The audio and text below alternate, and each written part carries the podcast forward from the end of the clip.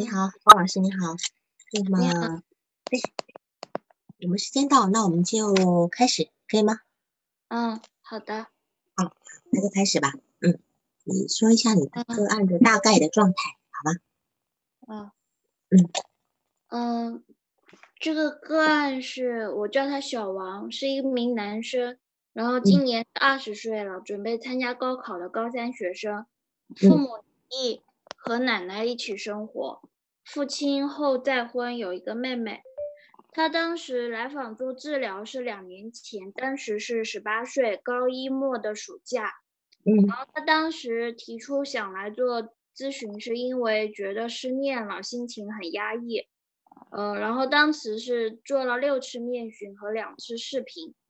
然后他现在读高三，快高考的时候，也提出想找我再聊聊，但是。没有付诸实现，就是我给他打视频电话，他都拒绝了。嗯，然后这个来访的给我的第一印象是身材比较高大和壮实，然后样子是比较呃老实腼腆的。当时是他妈妈陪同来的，之前是没有过服药史和心理治疗的，呃，就是没有接触过心理治疗，然后。当时他是觉得很压抑，然后失恋，然后现在读高三的时候，他又觉得感觉复习的时候，脑袋里总有一个声音在说，嗯，休息一会儿，休息一会儿，嗯。然后我对他的动力性的诊断的假设和思考是，觉得他，呃，就是母婴关系、依恋关系没有建立好，然后内心缺缺乏关爱，然后呃，没有一个完整的家庭和关爱。因为一直比较动荡，然后形成了一个比较抑郁的性格，和父亲沟通也不通也不畅，所以比较压抑和早恋。然后他的个人成长史是，父母在他三岁的时候就离异了，然后他从小是和外婆一起生活，然后妈妈在小的时候工作也很忙，偶尔会回来，呃，就是爸爸也是离异以后，就是有的时候会。呃，买玩具回来看他，他的父母呢是，呃，离异的话是因为父亲出轨，然后和平分手。当时母亲说是不怪父亲，因为他自己工作太忙了，又要照顾外婆、舅舅、姨啊，什么一大家子人，就是经济负担比较重。然后父母是大学同学，也是初恋。母亲的职业一直是管理类的，所以比较忙。然后父亲是自己做生意，但是做生意的过程也是比较曲折。嗯，来访一直和外婆一起生活，一直到小学三年级。然后母亲带着他和外婆去广西生活了两年，就是他的三年级到四年级是在广西生活的。嗯，那个时候他妈妈就经常会打他，就是说他的作业的字写的不好看。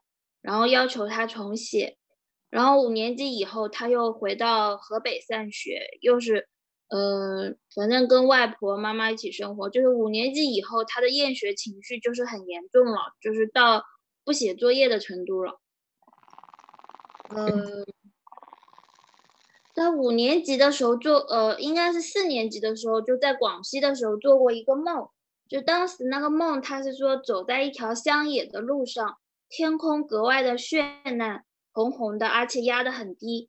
然后他走在路上呢，走着走着的时候，就看到一栋楼上有一个人掉下来摔死了。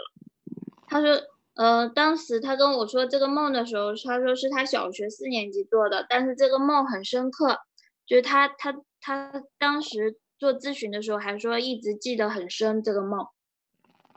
嗯，是四年级还是五年级？你刚刚刚开始说五年级，后来又说四年级。对，因为这个梦是在他广西生活的时候做的嘛，因为应该是在四三四年级的时候。对他广西生活的那个年那个时间段开始，我搞错了，我以为是生活到五年级，嗯嗯嗯，有两年就是三年四年级，所以这个梦应该是在四年级做的，小学四年级。这个梦的时间很重要。对，好，我们继续往下，好。嗯，对，然后他妈妈就是小学五年级还是会经常打他，但是在小学末期的时候，他妈妈也意识到了管教方法不对，就是说自己打了孩子以后也会觉得很难过，觉得嗯不应该这么教育孩子，所以后来读初中以后，他就让把孩子就是就是送回到河北，让他的父亲抚养他。当时父亲再婚了，有一个妹妹，然后所以来访回到父亲身边以后，一直是和爷爷奶奶一起生活。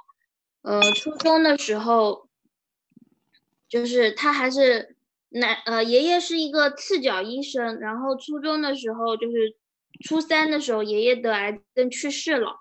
他说爷爷性格比较爽直，他还是比较喜欢爷爷的。但他初中的时候就是成绩很差，也不爱学习，上课经常睡觉。然后读初中的时候，他妈妈隔一两个月会回去看他。呃，父亲再婚以后是有一个妹妹，然后都住在一个小区里面，就是住的不远。呃，他形容妹妹的性格是比较皮。就是呃，读高一的时候，他应该是自己要求到妈妈身边来，就是说在妈妈这边的城市的一个贵族学校读了一年，开始成绩是不错的，但是后来住校以后，就是成绩又不好了，然后他的厌学情绪又出来了，呃，就是之后他又回到河北，重新读了一年高一，就复读高一，当时也是他自己提出复读的。就他父亲是把他弄到一个市重点中学去复读，开始的时候成绩也是不错的，考到了班级的前五名，然后他爸爸还很兴奋，还表扬了他。但是到后面以后，他的厌学情绪又出来了，他说好烦，然后而且认为学校的老师就是呃一些做事的方法怎么的很贱，就是他看不惯。然后高一中应该是中期以后，就是他就和同桌谈恋爱。就两个人互互相有好感，后来就谈恋爱了。然后谈恋爱的时候是挺开心的，然后也他自己觉得是付出了很多。然后这件事情他们班上的同学都知道，而且还挺就是很挺他们的，就是挺支持他们的。嗯，然后到了高一的，就是就是暑假，然后那个女孩子的父母可能就是知道了他们恋爱的事情，然后就反对。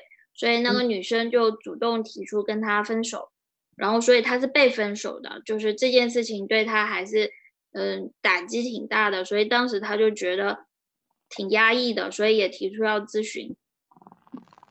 呃，在咨询的过程中，就是他还是谈了很多他就是恋爱的这些事情，包括怎么样互相喜欢对方的爱。嗯，然后嗯，大致他们有一些有的时候会出去一起吃东西啊，看电影啊，就是简单的聊了一下。嗯，包括在面询的时候，他也谈到了他自己的，嗯，不对未来的一些思考。他说他以后就是干什么无所谓，他说他搬砖都愿意，但是他喜欢文学，就是说希望以后码字为生，比如成为一个网络写手呀。因为他平时也会写一些文章、写诗歌、写小说，就希望以后可以嗯码字为生，然后希望有一个房子、一个爱人、一条狗。他说这样就够了。嗯，呃，后来我们还聊到他就是对未来的一些计划或者什么的。他当时是说，因为有一个就是呃，当时高一的时候可能有有有一些什么。就是大学的这种什么介绍艺术相关的什么编导啊这样的专业到他们学校来过，所以他也是接触过编导专业啊，一了解过一些这样的信息。他自己提出他对这个有意兴趣，以后也想学。就是当时我是挺支持他的，我说我说嗯，我就说你你挺适合嘛啊，因为他很喜欢文学啊艺术这些。所以当时我给他面询的时候，也是在我们这边给他介绍过相关的艺术学校，并且了解过具体的就是报考信息，就是呃，因为高考艺术专业都要提前培训嘛。他当时还把他的文学作品厚厚的一叠，就是打印出来给给那个艺术就是编导老师看过，然后当时老师也是说他很有希望，嗯。就是面询了六次以后，他又回到河北，所以我们进行了两次视频。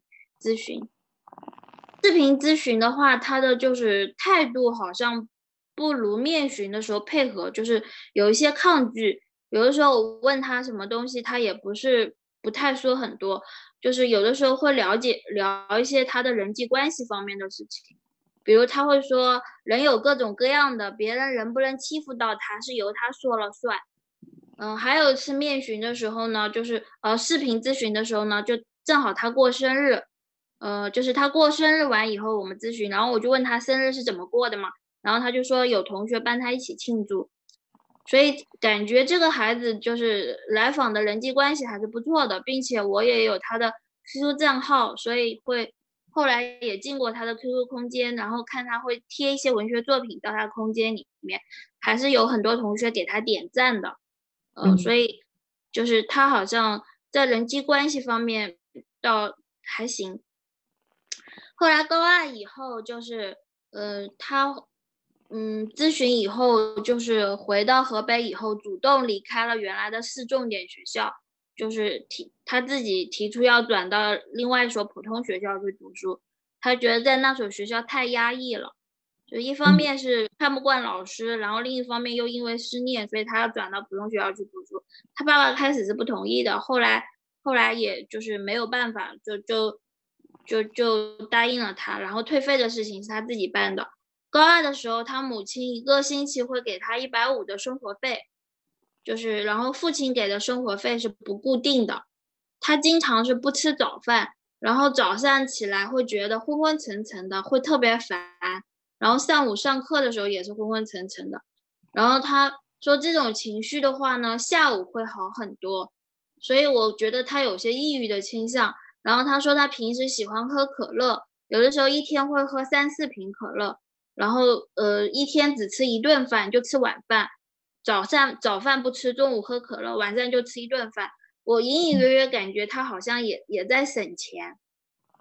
然后我我问过他，就是说。嗯，你最在意的是什么？他说他很在意父母，怕他们过得不好。然后他说他自己怎么样无所谓，然后他还担心钱的问题、经济的问题。所以你觉得他省钱是因为他替父母担心经济的问题吗？嗯，有有一部分。哦，那他是一个很懂事的孩子了。对啊。嗯哼，好，好，那你继续。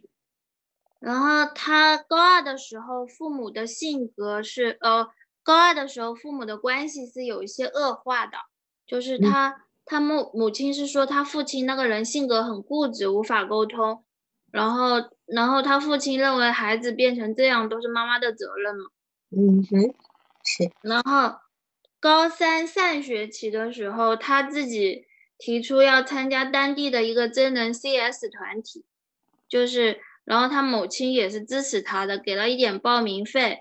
然后他说他在团体中喜欢当一个宝宝，被别人照顾。然后团队也一起参加过比赛，还拿过奖。后来高三的时候，我和他妈妈联系过，就是说孩子情况怎么样啊？然后坚持给他妈妈提出建议，就是说要让孩子去学编导专业。嗯，然后他妈妈就是后来就是。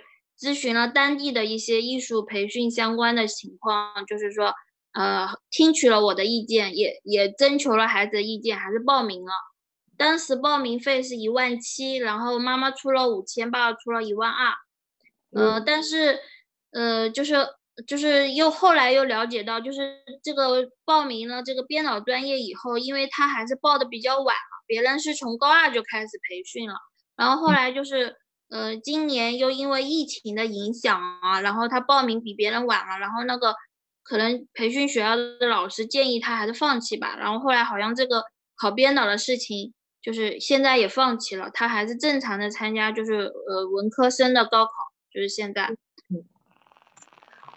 然后高考前期的话，他他就是这段时间他总感觉很累，然后脑子里经常有一个声音说啊休息一会儿吧，休息一会儿吧，就是这样。嗯，呃，他就是高中每年暑假都会要求来妈妈这边，就是有一次他妈妈还拒绝了，他就很生气，还是坚决要来。然后做咨询之前，他们母子沟通是很有问题的，就是他妈妈不知道怎么跟他沟通，也不知道他在想什么，跟他说话呢，就是他们就是感觉好像在对待同事说话一样，就是事务性的，就是没有什么很深入的沟通。后来就是给他们做面询的时候做了空椅子对话，然后我是让他妈妈，嗯，就是和四岁的他、十二岁的他、十八岁的他去做做一个空椅对话。然后然后特别是十二岁，就是那个时候读五年级的他，他妈妈当时就是痛哭流涕，说，嗯，这么小的孩子，他当时不应该那样打他，他教育方法不对，然后请来访者原谅他。嗯，当时来访本人也在现场嘛，后来我就让他抱了抱他妈妈，就是那几次面询，就是他们母子都说很有用，就是自从给他们面询以后。他妈妈反馈说，他原来不知道孩子怎么想的，后来他们好像就是可以沟通了，而且可以比较有的时候比较深入的谈心，好像他觉得终于了解，就是他是怎么个想法，比比较放心了，然后会会觉得有的时候还感觉他的想法比较成熟。嗯，就他妈妈一直都没有再婚，然后比较生活比较朴素，后来还去非洲赚钱，然后就是。嗯，也也就是很在意工作和赚钱，然后他爸爸是嗯也是做生意，但是也比较曲折，而且他奶奶后来也查出癌症早期，在治疗，现在是控制住了。嗯嗯，好，那你差不多基本情况就这样。你的督导问题是要个案概念化是吧？对啊，而且就是我就是如果以后还要跟他做咨询的话，就是。嗯，要要怎么去跟他进一步的去帮到他？好，首先我们就先从你如何开始往下进展，因为你原先两年前在啊，应该是在妈妈带过来，就是在广西是吗？还是在哪里？杭州？杭州，在杭州，他那个时候来的时候跟你面询，回去以后有两次是视频。你就发觉那两回到河北那两次的视频，他显得很没有，就不像面对面那么的热，呃，就是呃进入咨询，对吧？嗯，就是不是不是很愿意谈，比较抗拒。对，那当然我这边有个感觉，就是说，事实上他跟他妈妈是聚少离多的，那么他妈妈跟他在呃，就是在沟通的过程中，搞不好有很多是一个视频的过过程。对。是的，所以他今天视频带给他的感觉是不是非常的不好？这是你首先要考虑的。第二个呢，他现在虽然跟你隔两地，他他今天找了你了，他表示他有谈的意意愿，可是你今天打语音给他或打视频给他，他不不接。我觉得你，我不知道你有没有事先告诉他你要打给他，有吗？就是我事先是因因为他说想找我聊聊，也是跟他妈妈说的，然后他妈妈就问我，我说可以，我说但是尽量最好是视频，就是说，嗯，我说语音的效果不好嘛，然后他快高考了，我说最好一周能两次，就是我说能不能一周两次视频，是这样回馈的。我的重点是说，你打视频给他的时候，你事先跟他打过招呼吗？嗯。我我是简单的用文字说了下，我说他回应了吗？他回应你了？没有回应，他说他说我在上课。是，所以我的意思就是说，这个孩子他没有跟你约好你要做视频咨询，你今天打电话直接打过去，对他来讲，事实上我觉得会有一种不不太好的感觉，因为有一种好像被强行入侵的部分。嗯。对一个，尤其是对一个青春期的孩子来讲，那么这个孩子他本身他有很好的一个文字的一个就是兴趣跟爱好，也能够写得好，对吧？那如果是这样的话，我会建议你先用，先用他他的抗拒的部分，你先可以跟他用文字沟通，给他一点空间，不要把他愿想要咨询的这颗心就一下子打掉了。因为他喜欢文字嘛，他或许先用文字来进行咨询，可能对他来讲，他拿捏那个尺寸或者拿捏那个距离会好一点。因为你也是一个女性，她妈妈也是一个女性，当然你有提到她的依恋关系是很不稳定的，对吧？你说这个孩子，我记得，呃，我我在你在给我报告的时候，我曾经问过你他的一些经历。我为什么要问呢？因为这个孩子让我感觉他的一个生活史真的是非常的动荡。所以今天我在呃弄他的题这个标题，我就写何处是儿家，我把它整理出来的哈。他的一个成长过程，他零到三岁是跟父母，然后三岁以后父母离婚以后，从三岁到二年级、两年级，他是跟外婆还有舅舅阿姨住在一起，妈妈去工作了，嗯，对吧？然后妈妈其实他应该他那个出生以后也主要是跟外婆，就是外婆哦带，是，因为他妈妈一直工作很忙，就是说不太顾家。对，那那就更更可怜了。就是他一出生以后，一直到小学二年级，呃，嗯，三他小学三呃小三岁，他父母离婚，然后呢，而且他父母离婚，他妈妈还觉得不怪他爸爸，因为他自己太忙。所以有时候我甚至会怀疑，这个离婚的事情是不是妈妈其实是根本不在意那个婚姻，离了婚反而轻松，我可以专心发展我的事业，对吧？好，然后呢，他有一句话说，他在外婆家的时候是非常期盼妈妈回家的，期非常期盼妈妈，你就知道这样一个孩子心情有多可怜。我们再往下讲，三四年级，他跟着外婆跟妈妈到了广西，是吧？这两嗯年的时间，好不容易跟妈妈在一起，结果妈妈对他的那种要求很严格，打他打得很厉害，所以他在四年级时做了那么一个梦，那个梦就是一个黑压，就是一个红红的天空，然后非常压到地面上，然后他嗯看见远方有个人掉下来，就是坠落坠亡，对吧？好，嗯这这个梦是小学四年级的梦。我相信这个时候他应该是对于好不容易跟妈妈在一起的这两年，他有很大的一个失望跟冲突。他好不容易终于等了这么十年的时间跟妈妈在一起，结果妈妈跟他想象中那个妈妈好像有距离的，所以那个时候我相信他一定有一个很抑郁的状态，所以他做了这个梦。你说这个梦让我想到那个孟克的那个爱德华孟克的那个一个一那幅画叫《呐喊》，我不知道你们、哦。那幅《呐喊》的那幅画，就是一个很红的一个天空，嗯。一个很红的天空，然后远方也就是好像那种火山爆爆发红色的，然后有一个人呈现一个非常恐怖的一个脸，我我我有我有看一下哈，然后那个东西是一个非常焦虑的，因为这个孟克的这部这个画呢，事实上是一个非常焦虑的意象。一个非常焦虑的一个意象，就是现代人的焦虑。当然，我可以觉得也是他的一种呃焦虑的一个感受。我来看一下哦，你们你们知道那幅画吗？孟克的那一部《呐喊》，就是比利时的一个呃，不是比利时那个挪威的画家孟克，爱德华孟克。哦，知道哦哈，有有人知道的哈，这幅画是很有很有意思的一幅画。你你们看到了吗？这幅哦哦哦，这个意象，看过，嗯看呃对，就说让我想到，就这是一个非常非常惊恐的惊恐的，然后有一个死亡感受的一个一个意象。所以这个来访者他可能在小学四年级的时候，他是面临了这么一个大的冲突，这个梦里面是充满了死亡跟焦虑的，一个红色的天空压得很低。好，那那到了，孟克的那个红色天空是一个火山爆发的一个背景，然后面对着奥斯陆的一个峡湾的一个背景，那当也是充满了一个焦虑的部分。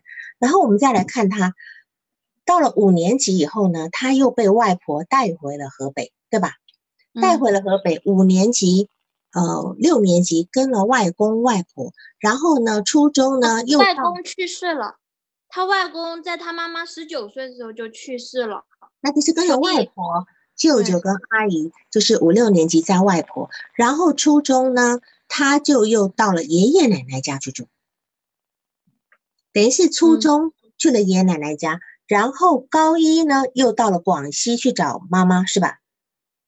去读了贵族哦，杭州读了读了贵族学校，然后你看他小学三四年级在广西，然后到了高一又到了贵族高广西读贵族学校，读了一年以后，而且是他要求要去的，他要他很希望跟妈妈在一起，他要求去找妈妈，对吧？去嗯。去高一，然后结果可能这一年不管怎么样，他又回来了，又回到了河北，再去读高一，重读高一，然后到高一下学期以后呢，谈恋爱失败，失败了以后是对方父母反对，结果呢，他毅然决然的又转学到普通高中去。嗯所以变成高二、高三在现在这个高中，对吧？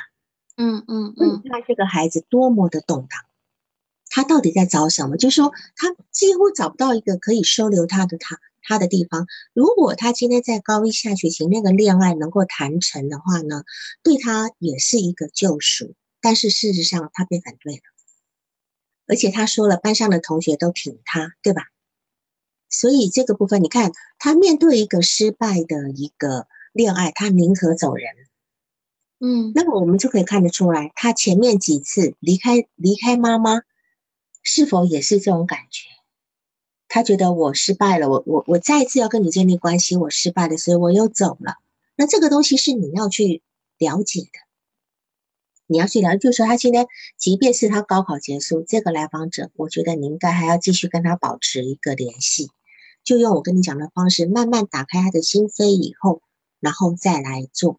而且你看，他妈妈说，在做空椅子技术的时候，对十二岁的他，就是小学四五年级的他道歉，嗯，对吧？所以你就知道那个时候对这个孩子有多大的一个冲击，这样子。好，那这个部分是我大概把他的整个呃生活的这个部分，这个很动荡部分来看。那还有个地方会值得我们注意的，就是。他在读高一重点学校的时候，成绩很好，一开始，结果后来掉下来了。嗯，呃，就是高一贵族学校的时候，在妈妈那边，后来转回河北，转进重点学校，又是前五名。嗯，然后又掉下来。就是他这两年高一都是一开始好，然后后面就往下掉。对，那在贵族学校也是一开始好，后面往下掉，然后重读的那一年又重复了这个轨迹，就是一开始好，后面又不好，又往下掉。是，那么这个部分也是我们要我们要注意的，包括他现在到了高三要备考，他跟你说他会有个脑子说休息一会儿吧，休息一会儿吧，这是什么意思？他难道觉得说生活好累呀？他曾经冲刺了一段时间，然后又觉得没力气了。就是他的心理能量是不够于支持他跑到终点的。嗯，我相信他是有有希望呀，想要做好。所以这个孩子可能早在，因为他从，我觉得他从广西回到河北的时候，他其实就已经有在一个抑郁状态了。离开母亲对他来讲是一个非常，呃，非常痛苦的一个事情，因为母亲是他很一直很渴望的一个课题。几次三番他去接接近他的母亲，他都失望。当然，你你说到他的一个不不安全依恋哈，那么我觉得这个孩子他也是有一个矛盾型依恋的部分。如果对这样的孩子，呃，我这边介绍两个那个依恋访谈表，有一个叫成年依成人依恋量量表，叫做 AAS，叫做是成人依恋量表，这个网上都找得到，都是在呃一九。嗯，大概是八零八零年代九零年代的时候，呃，他所设计出来。当然，最早的依恋理论是 John Bowlby，对吧？John Bowlby 提出了依恋理论，然后那个 Answorth 从从接替了 John Bowlby 的一个部分，做了一个成人依恋理论，就是说，孩子的一个依恋状态是会很大的影响他将来的一个婚姻跟爱情的部分。那么另外还有一个还有一个量表呢，叫做叫做看一下哈，关系亲密关系体验量表叫做 ERC，好，这个也是我们都可以去从这个部分去看去呃看它，因为我们知道依恋理论有分安全型依恋、矛盾呃回避型依恋，还有焦虑型依恋，还有个矛盾型依恋，对吧？但是对应到成成年人的一个呃，就是情感的依恋量表呢，它出来就会一个叫做安全型依恋、安全型、迷恋型、恐惧型跟冷漠型。这个东西是应对的童年的那个安那个依恋理论的。有兴趣的话呢，嗯，我想大家可以过去看一看。那当然这个部分从网上测试很简单的，网上有那种直接测试，然后顺顺便帮你把分数打出来的这个部分都可以。搭配大家在做咨询的时候使用，那么我们再来看他的一个嗯个案，他的一个背景，就是啊对的，那个从只说 AAS 成哦成人依恋量表这个部分，好，就是我们来看，我们一个小孩子，他活在一个期盼的一个状态，他的期盼就是他母亲。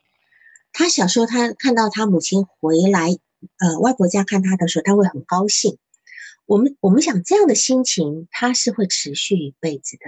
虽然他现在到了他高中了，到了二十岁了，虽然他那个理想母亲可能在当年已经破灭了，可是那样的心情会会依恋一辈子的。那么，即使他后来跟他的母亲能够几次住在一起，还是没有能够完成他当年那种依恋的愿望。可是这种依恋的需求不会消失。我不知道你们看不看过那个有一部电影叫《归来》。《归来》那个电影是那个陈道明跟巩俐演的。然后陈道明跟巩俐他们这个夫妻结婚以后，早年都分开，所以。巩俐呢，她就一直在每次都要带那个船，那个船大概一一两个月才来一趟，她就是等看这班船陈道明回来没有，一直等到巩俐她老年痴呆症，可是巩陈道明真的回来了，回来了以后呢，这个巩俐她还是她不认得这个后来的，因为她老年痴呆症，她所记得的陈道明是当年年轻的那个陈道明，结果陈道明即便在他眼前，他还是每隔只要船到了。他还是要去那边等船，然后陈道明就要假装从船上再下来，好像再被他接一遍。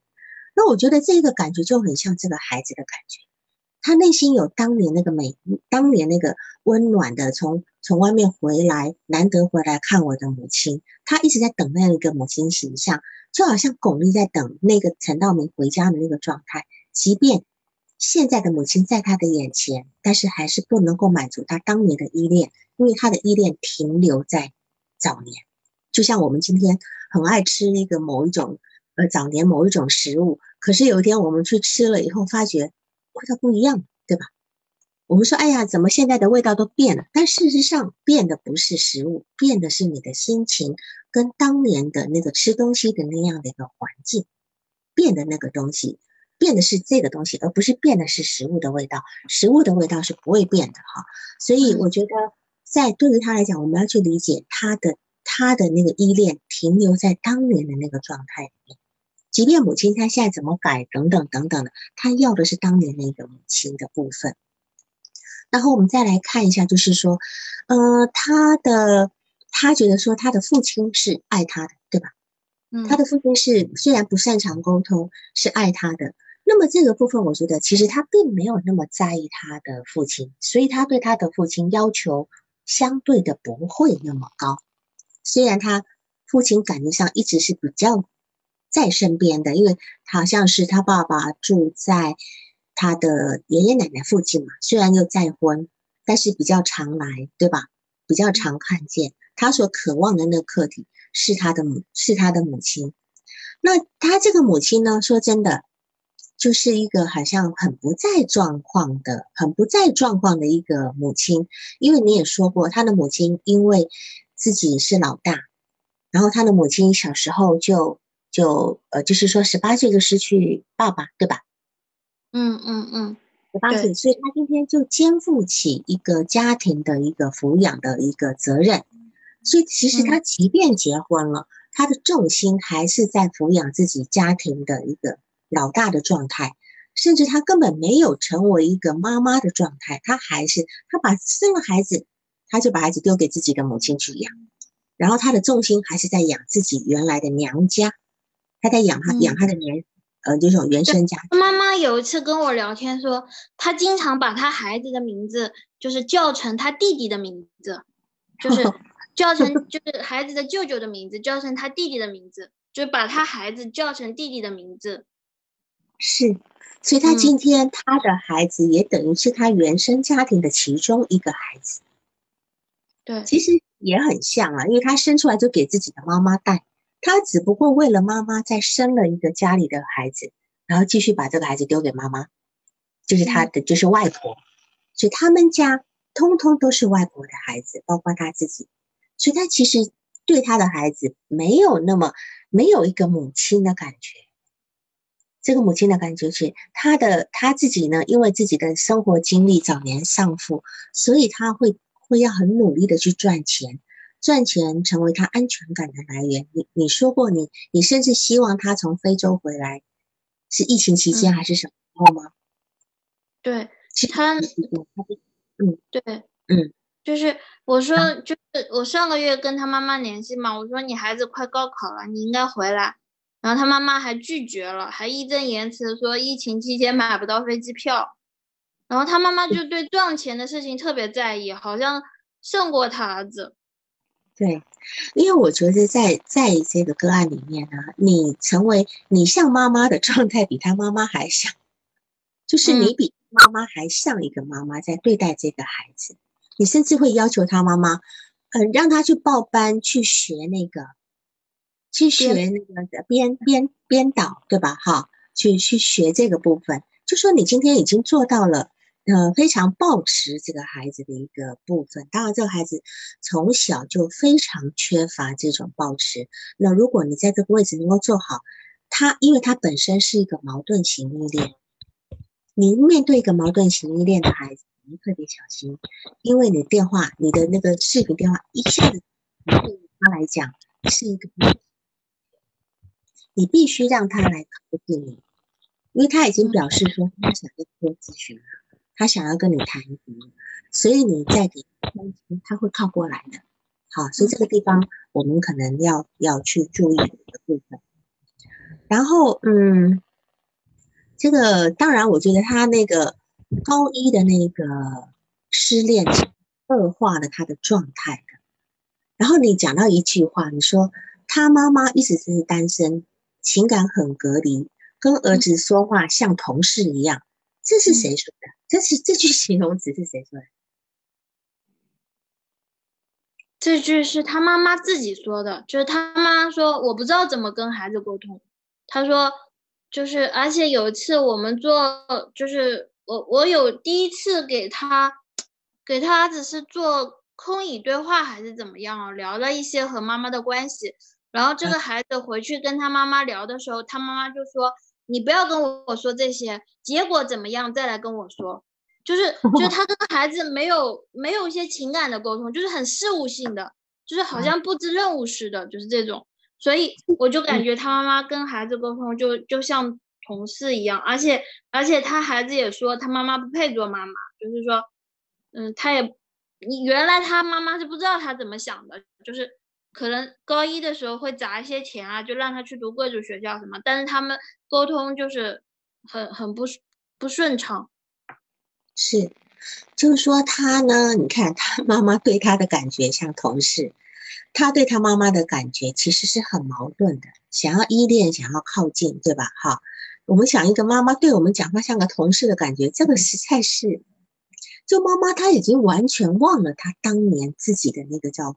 匆匆那年的情感，他完全忘记了，甚至他也完也完全忘记当年跟她自己跟她老公谈恋爱的那个部分，是吧？嗯，就是说，对于这个孩子来讲，他其实他就像一幅油画，他层层叠叠的画被画了很多很多重的一个油彩，一层盖过一层，一层盖过一层，现在变成这个样子。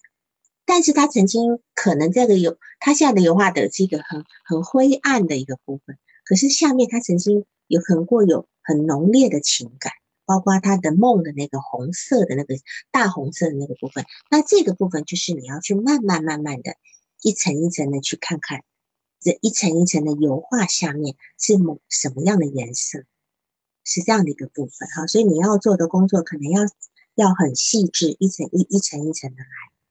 然后他说他五年级开始有厌习厌学的情绪，对吗？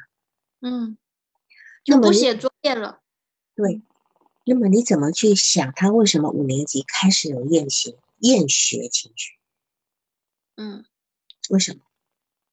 就他妈妈打他呀，然后就是好像对妈妈很失望呀，然后他好像就是他期待的东西得不到呀，就是这一部分关爱他也得不到呀，所以是不是自体客体关系没有建立好啊？那他自体就破碎了呀。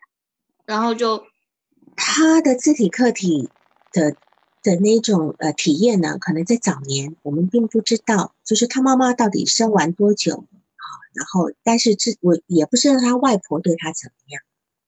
嗯，是他今天能够写诗，能够干嘛，就表示这个部分还可以。只是他因为他一而再再三的在这样的依恋，想要依恋一个人的时候是依恋不上的。嗯，那么他至少能够透过我文字，透过什么来表达？我觉得这是我们工作的一个希望，所以我才会说，你也可以尝试着让他写一篇给你，就说，那你如果你今天不愿意面对面咨询，那你可以。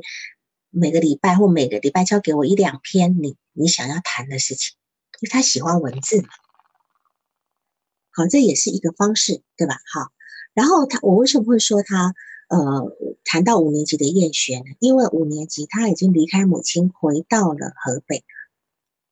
嗯，所以这个地方一个客体，我们即便在我们一个爱的客体，即便我们。他对我们再糟，我们在他身边还是可以的。可是他五年级的时候，应该是他妈妈也回了河北，就是说，但是工作也还是很忙。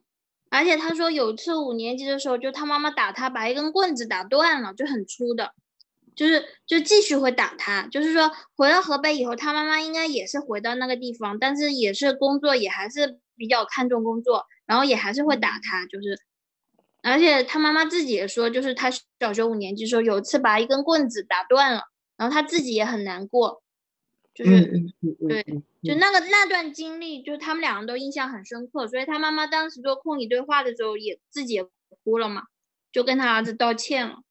是，就是他从五年级可能开始对他妈妈已经有一些你刚刚讲的有蛮蛮失望的部分哈，所以我觉得那个时候他应该已经进入了一个抑郁状态里面了。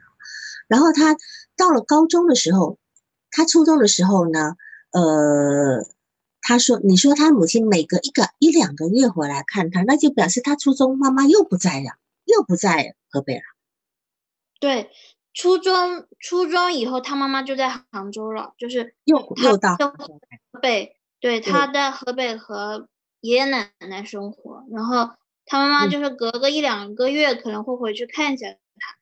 是，然后他妈妈好像对他和他爸爸觉得有点累赘的感觉，就他妈妈 抱怨过，就说：“哎呀，你们这对父子拖累的我怎么样？”就是他好像有点嫌他们是累赘感觉。是的呀，因为他每年高中都想要去要求去杭州找妈妈，妈妈还有一次都拒绝了，对吧？对，对。一个高中的孩子，说真的，我们已经有时候把重心都放在自己身边的同学了，还还要跑去找妈妈，我就觉得其实你看他他的这个依恋多么的强烈，想要靠近自己的母亲啊，这个部分，那这个妈妈又多么的一个忽视忽视这个孩子，那么他提到了就是，嗯，就是。每次他学习，就是你刚刚提到，每次学习好的时候就往下掉，每次学习好，连续到高中每年都这样，对吧？那么这个地方是我们要去看看到底是什么阻碍了他的进步，是吧？那么有没有可能是每次他妈妈只要生意一好了以后，妈妈生意赚钱了，妈妈就跑开了，那他其实他的学习也没有意义。这个东西都要跟他妈妈的状态去做比较，他学习好，跟他妈跟跟他跟妈妈的状态要去做比较，他到底为了什么而学习这个部分？然后他说，在呃学校的老师觉得很贱，看不惯，很烦。这个老师是男的还是女的？问过了吗？就是他感觉那个学校的老师好像会收家长的这种钱呀。礼是会收礼啊，然后就是好像就是有点这种不太公平啊，就是这种感觉。然后因为那个重点中学好像就老师都比较官僚化的，就他好像有这种感觉。是，就是说事实上他可能对钱这件事情也挺敏感的，对吧？嗯，对。好，不不，因为他妈妈特别在意钱，他妈妈就是为了要赚钱，但是他当然他自己也很省着钱。这个部分对他来讲很矛盾，他既他对钱可能有一些抵触，可是他又非常省。嗯，那么这个地方我们就要看到他他对于他母亲的这个呃属于金钱观这方面的认同的部分有有多少。然后他有两次离开，就是说他离开那个女同学，他高一下学期的那个女同学，他离开那个方式的那种决然离开的方式。跟他离开两母亲离开两次的心情，这个东西我们要联合起来讨论。离就是呃，他妈妈初中又离开了，是吧？嗯，好的，那有两次母亲离开的这个部分，我们都要去。还有高中也离，他从去妈妈那边又离开了又一次。嗯，他跟他母亲有两次这么一个挫败的一个部分。好，然后嗯。再来呢，有一个很有意思的事情，他喜欢玩真人的 CS 团体。嗯，那么他说他喜欢在团体里面做一个被人照顾的宝宝。嗯，那我们知道真人 CS 团体其实是一种军事户外运动，对吧？嗯，真人扮演的那种什么呃什么呃 BB 弹啊、水弹、彩弹的，就是属于那种迷彩类的一个军事活动，对吧？嗯，然后他却喜欢在这样一个活动里面做一个宝宝。嗯，你怎么想的？就是竞技的时候，他会很很很卖力。就是在团队打 CS 的时候，就是很卖力，但是在团队的，就是归属感，就是成员之间的关系的时候，他又喜欢被被他们团队的这些什么，嗯，哥哥姐姐啊，或者什么，就比他小的，他都愿意被别人照顾着，就是他喜欢在团队成员之中被别人照顾，当一个宝宝。但要在比赛的时候，要他卖力的时候，他也很愿意卖力。就他们这个团队好像还得过奖，就这样。对。是，所以我会有一种想法，就是说，在这么一个动荡的战战争动荡的环境里面，他做一个被照顾的宝宝，那这个东西就其实跟他的生活是很接近的。他的生活这么多年来其实是很动荡不安的，他要在这个动荡不安里面去寻求一个被保、被呵护的，而且还是个宝宝哦，还不只是一个小孩子。你想他做一个宝宝，你就知道他其实是。希望他在他妈妈还在他妈妈呃怀里当宝宝的那个时候，所以他在这个 CS 的这个团体里面，他找到了这么一个需求，是吧？哈，所以这个部分我觉得他他能够形容的非常的好，形容的非常的贴切。那么他要跟你做咨询的部分呢，应该可能也要从宝宝开始。嗯，因为他要在做一个战争年代的宝宝，这个是一个隐喻，很有意思的。那么，那个在你这边，你也也一定会这开始，如果你们关系建立起来的话，他应该也会退行到成为一个宝宝的一个状态。嗯，这个是你你要去努力的部分。好，嗯，然后我看一下，嗯，嗯，他说。他说他妈妈不配做他的妈妈，那么你你有去了解这个什么叫不配吗？他妈妈哪里不配了？就是那一次他要求来，就放暑假他要求来杭州，然后他妈妈拒绝了，然后他就生气，生气了以后他还是来了，然后就他妈妈有些冲突，就说他妈妈不配做妈妈，好像是这样，嗯。啊，那么为什么他今天要来找他妈妈吗？他妈妈可能说：“哎呀，我好忙，你别过来。”光是这一点就觉得不配呢？为什么？你有去往下再问吗？没有，就是就就是感觉，就我也感觉他妈妈太不负责任了。我跟他妈妈沟通的时候也会有有一些那个。很不舒服，就是想指责他妈妈的那种心情。对，但是那是你。那么对于他来讲，通常我们都是爱着一个我们恨的人，或者是我们今天恨的一个我们爱的人，对吧？他对他妈妈有这样的一个情绪，你要用他自己的话来说，我们不知道他会说出什么个不配的意思。我们并不知道他的不配是什么。嗯，你你有你的，你有你认为的不配，他有他认为的不配。这个部分你可以让他说，他必须把他自己的，因为他是一个有点，就像你讲的，他这么多年来的一个打击跟缺乏爱，他形成了一个抑郁的一个状态，对吧？抑郁人格，对吧？那么这个抑郁人格，我也同意的，他他是有个抑郁人格的一个部分。然后呢，因为抑郁人格一个很重要的一个早年关系呢，就是他早年就丧失一个重要的课题，嗯，或者是他得不到，然后或者是他早年陷入一个忽视的状态，嗯，那么这个部分他都有，他失去重要的课题也好，他被忽视也好，而且还有发生很多他不能够理解的真实事件，就也许他父母的离婚，这个对一个三岁的孩子来讲，他是没有办法理解的。那么他的爸爸是什么时候再婚呢？嗯，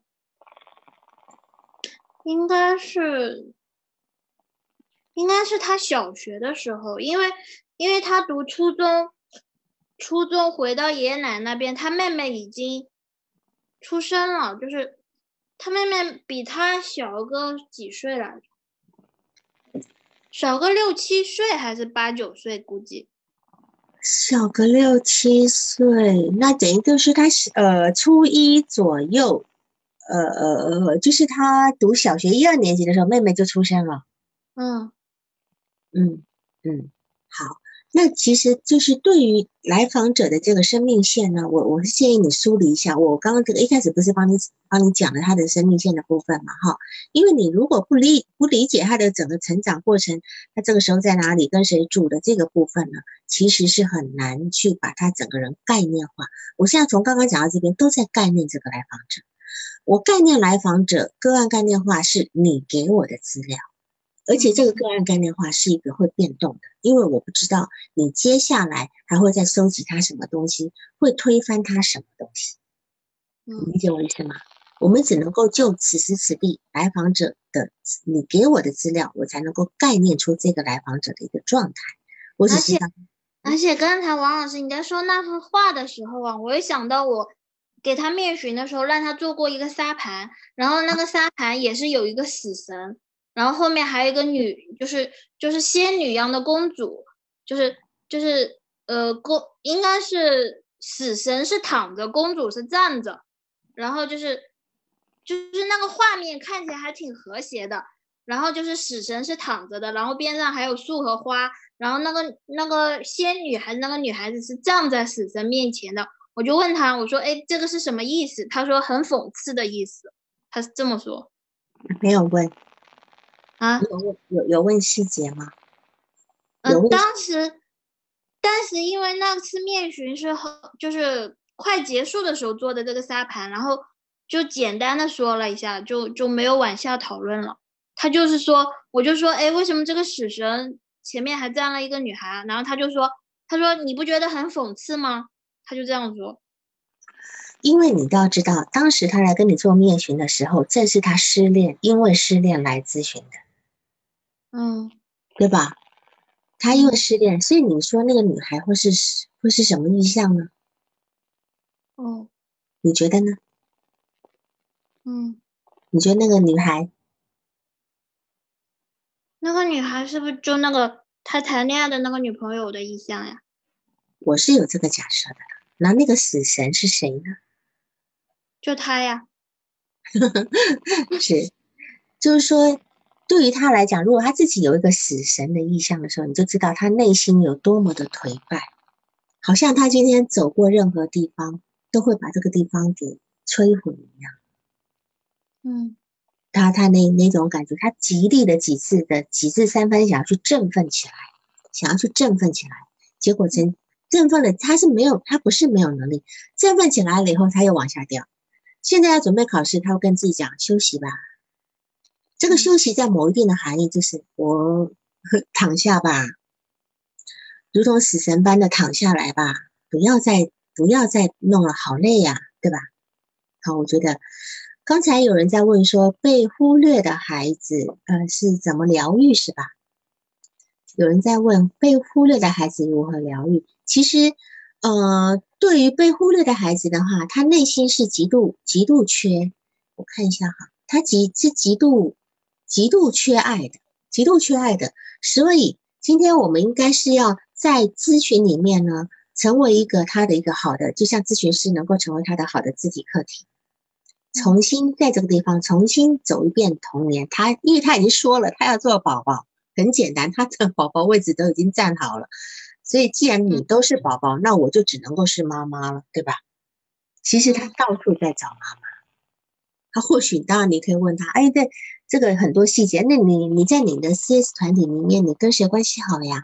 你想当宝宝，有人愿意照顾你吗？就这东西，我们通过从这样的角度进去谈，他喜欢的角度进去谈。那当然，我们刚刚讲到，还有就是说，呃，抑郁者的一个早年关系，我们刚刚讲的上司重要课题被忽略，没有办法理解的真实事件，还有一种就是他没有办法表达他的哀伤，他没有办法表达他的，嗯，当时的悲悲伤，譬如说。妈妈每次回来不定期的回来，然后你就知道妈妈跟他讲话像个同事一样。那么他每次可能在那么小的年纪想要跟妈妈索取爱的时候，妈妈那张同事脸跟同事嘴脸出来了，跟他讲话，你好好读书，嗯，有什么怎么样，嗯，可能像在在打报告一样的这样的部分。其实对于一个那么孩的小的孩子，他只能够去把自己的那样的感受掩藏起来，他他就没有去。去告诉妈妈说我想你，你可不可以多留一会儿的权利？他没有，可是这个部分其实他就会形成慢慢慢慢的去形成一个抑郁的一个状态，这样子。当然，我觉得他把自己如果真的把自己比喻为死神的时候呢，你就知道他的内在的字体是非常的呃糟糕的，只能够说糟糕的。好，因为抑抑郁人的字体是非常的糟糕的。自罪的啊，觉得自己不应该活着，自己是妈妈的累赘。这句话是妈妈的自己说出来的，对吧？所以他们父子两个简直就是个麻烦。嗯，老是给我闯闯祸的。当然你做的很好，就是你能够在某一个地方为为这个孩子坚持，那坚持去学编程。但我觉得学编程也不是只是这个时候，还是有机会再学的。如果他有兴趣的话。嗯那他写的那首诗，哈，嗯，我念一下，他写的一首诗，叫做“鼓声蔽日云揽月，年年秋节不得见。忽而求天雾散尽，满轮清月一人叹”，对吧？好，这是在高三的时候做的，其实刚做没多久，是他给你的，对吗？是他空贴在他 QQ 空间里，然后我 copy 下来的，就因为我有他的 QQ 嘛。可以进他的空间看，其实他有时候会把他写的文学作品贴在他 QQ 空间里面。对，当然，对于一个我们做咨询的时候，我们会说一个咨询师这样子可能过度的越界，我们会这么讲，越过边界。但是对于这样的一个孩子，他会邀请你，因为你有他，呃，你有他 QQ 有什么什么的，你进去看，他一定知道的，对吧？你你进去访问他的空间，他一定知道的。那他这首诗已经说的很清楚了，他是一个人对着满轮的清月在叹息，而且他说年年秋节不得见，年年秋节不得见，不得见谁呢？他妈呀，对吧？他不能没有办法见到见到他妈妈，所以他内心这个部分来讲，多么多么的孤单。好，所以这个部分你。你可以给他回馈，既然他是一个这么需要人家关心，其实真正要进入 QQ 空间的应该是他妈，对吧？那么你在这边扮演了他妈的角色，然后去进入这个地方去理解，我觉得也可以的。我并不是，我不想用那个所谓的设置这个部分来框你的这个这个状态。某一个部分，我们如果帮他把这份，他如果今天还是个没吃饱的孩子。把他喂饱了以后，他自然有能力可以跟你维持一个很正常的，不再做一个宝宝的部分。但是他毕竟现在是一个宝宝，一个宝宝就得吃喝拉撒，得我们作为一个母亲的要主动一点，这是免不了的部分。好，所以刚才我说，呃，跟他往下怎么做的这个部分，你你清晰了哈？嗯，但是我现在有的时候跟他联系，他就会抗拒，就是我感觉好像有的时候是。他是在推的，就是没关系。你你看你是怎么？因为你就知道他是矛盾型依恋呐，他当然推你了。嗯，那你用什么方？你用什么样的联络方式？你可以讲说，你你要是觉得跟我呃谈，因为高三毕竟也比较忙，对吧？好，有人说报纸是你给他一个报纸的一个环境，你给他报纸环境，你可以说，你如果觉得要跟我这样谈，对你很有压力的话呢？那么你就给他，你就你就呃帮，就是你就呃，比如说你把你的心情写给我也可以，或者你愿意发 QQ 空间我来看也行。刚刚有人问你这个咨询是免费的吗？不是，是他妈妈付费的。那你怎么接下来要这样子做的话，你要还是要收费的哦。嗯，好，你要去定你自己的一个收费的一个部分，这样子。其实就是做了和他。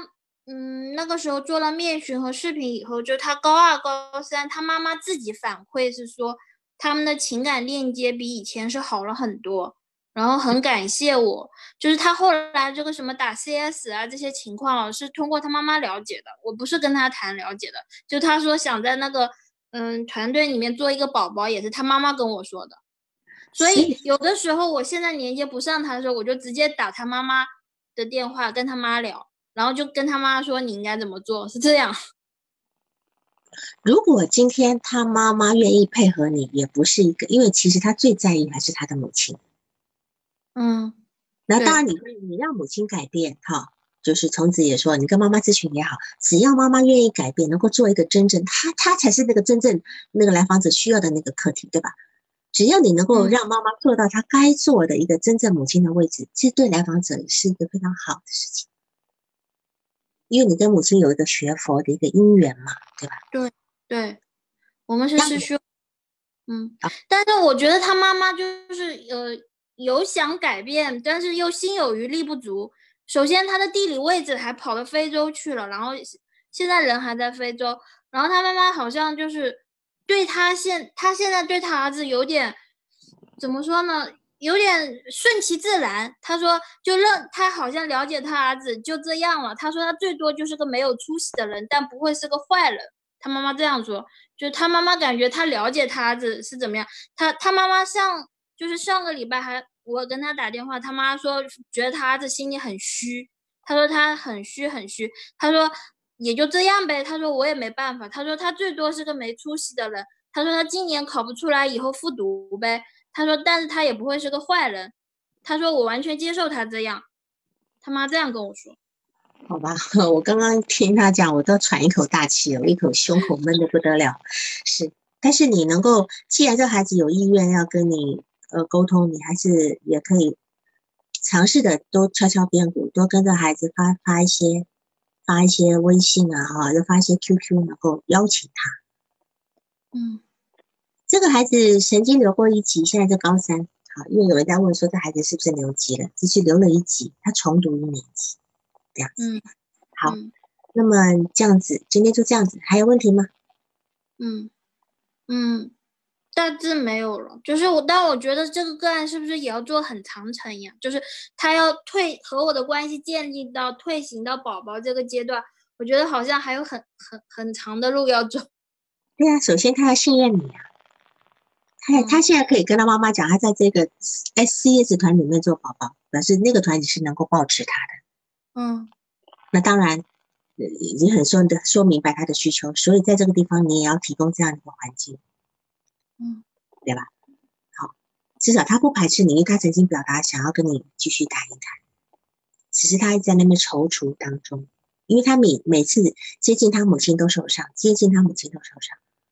所以他也没有办法把握他靠近你会不会怎样。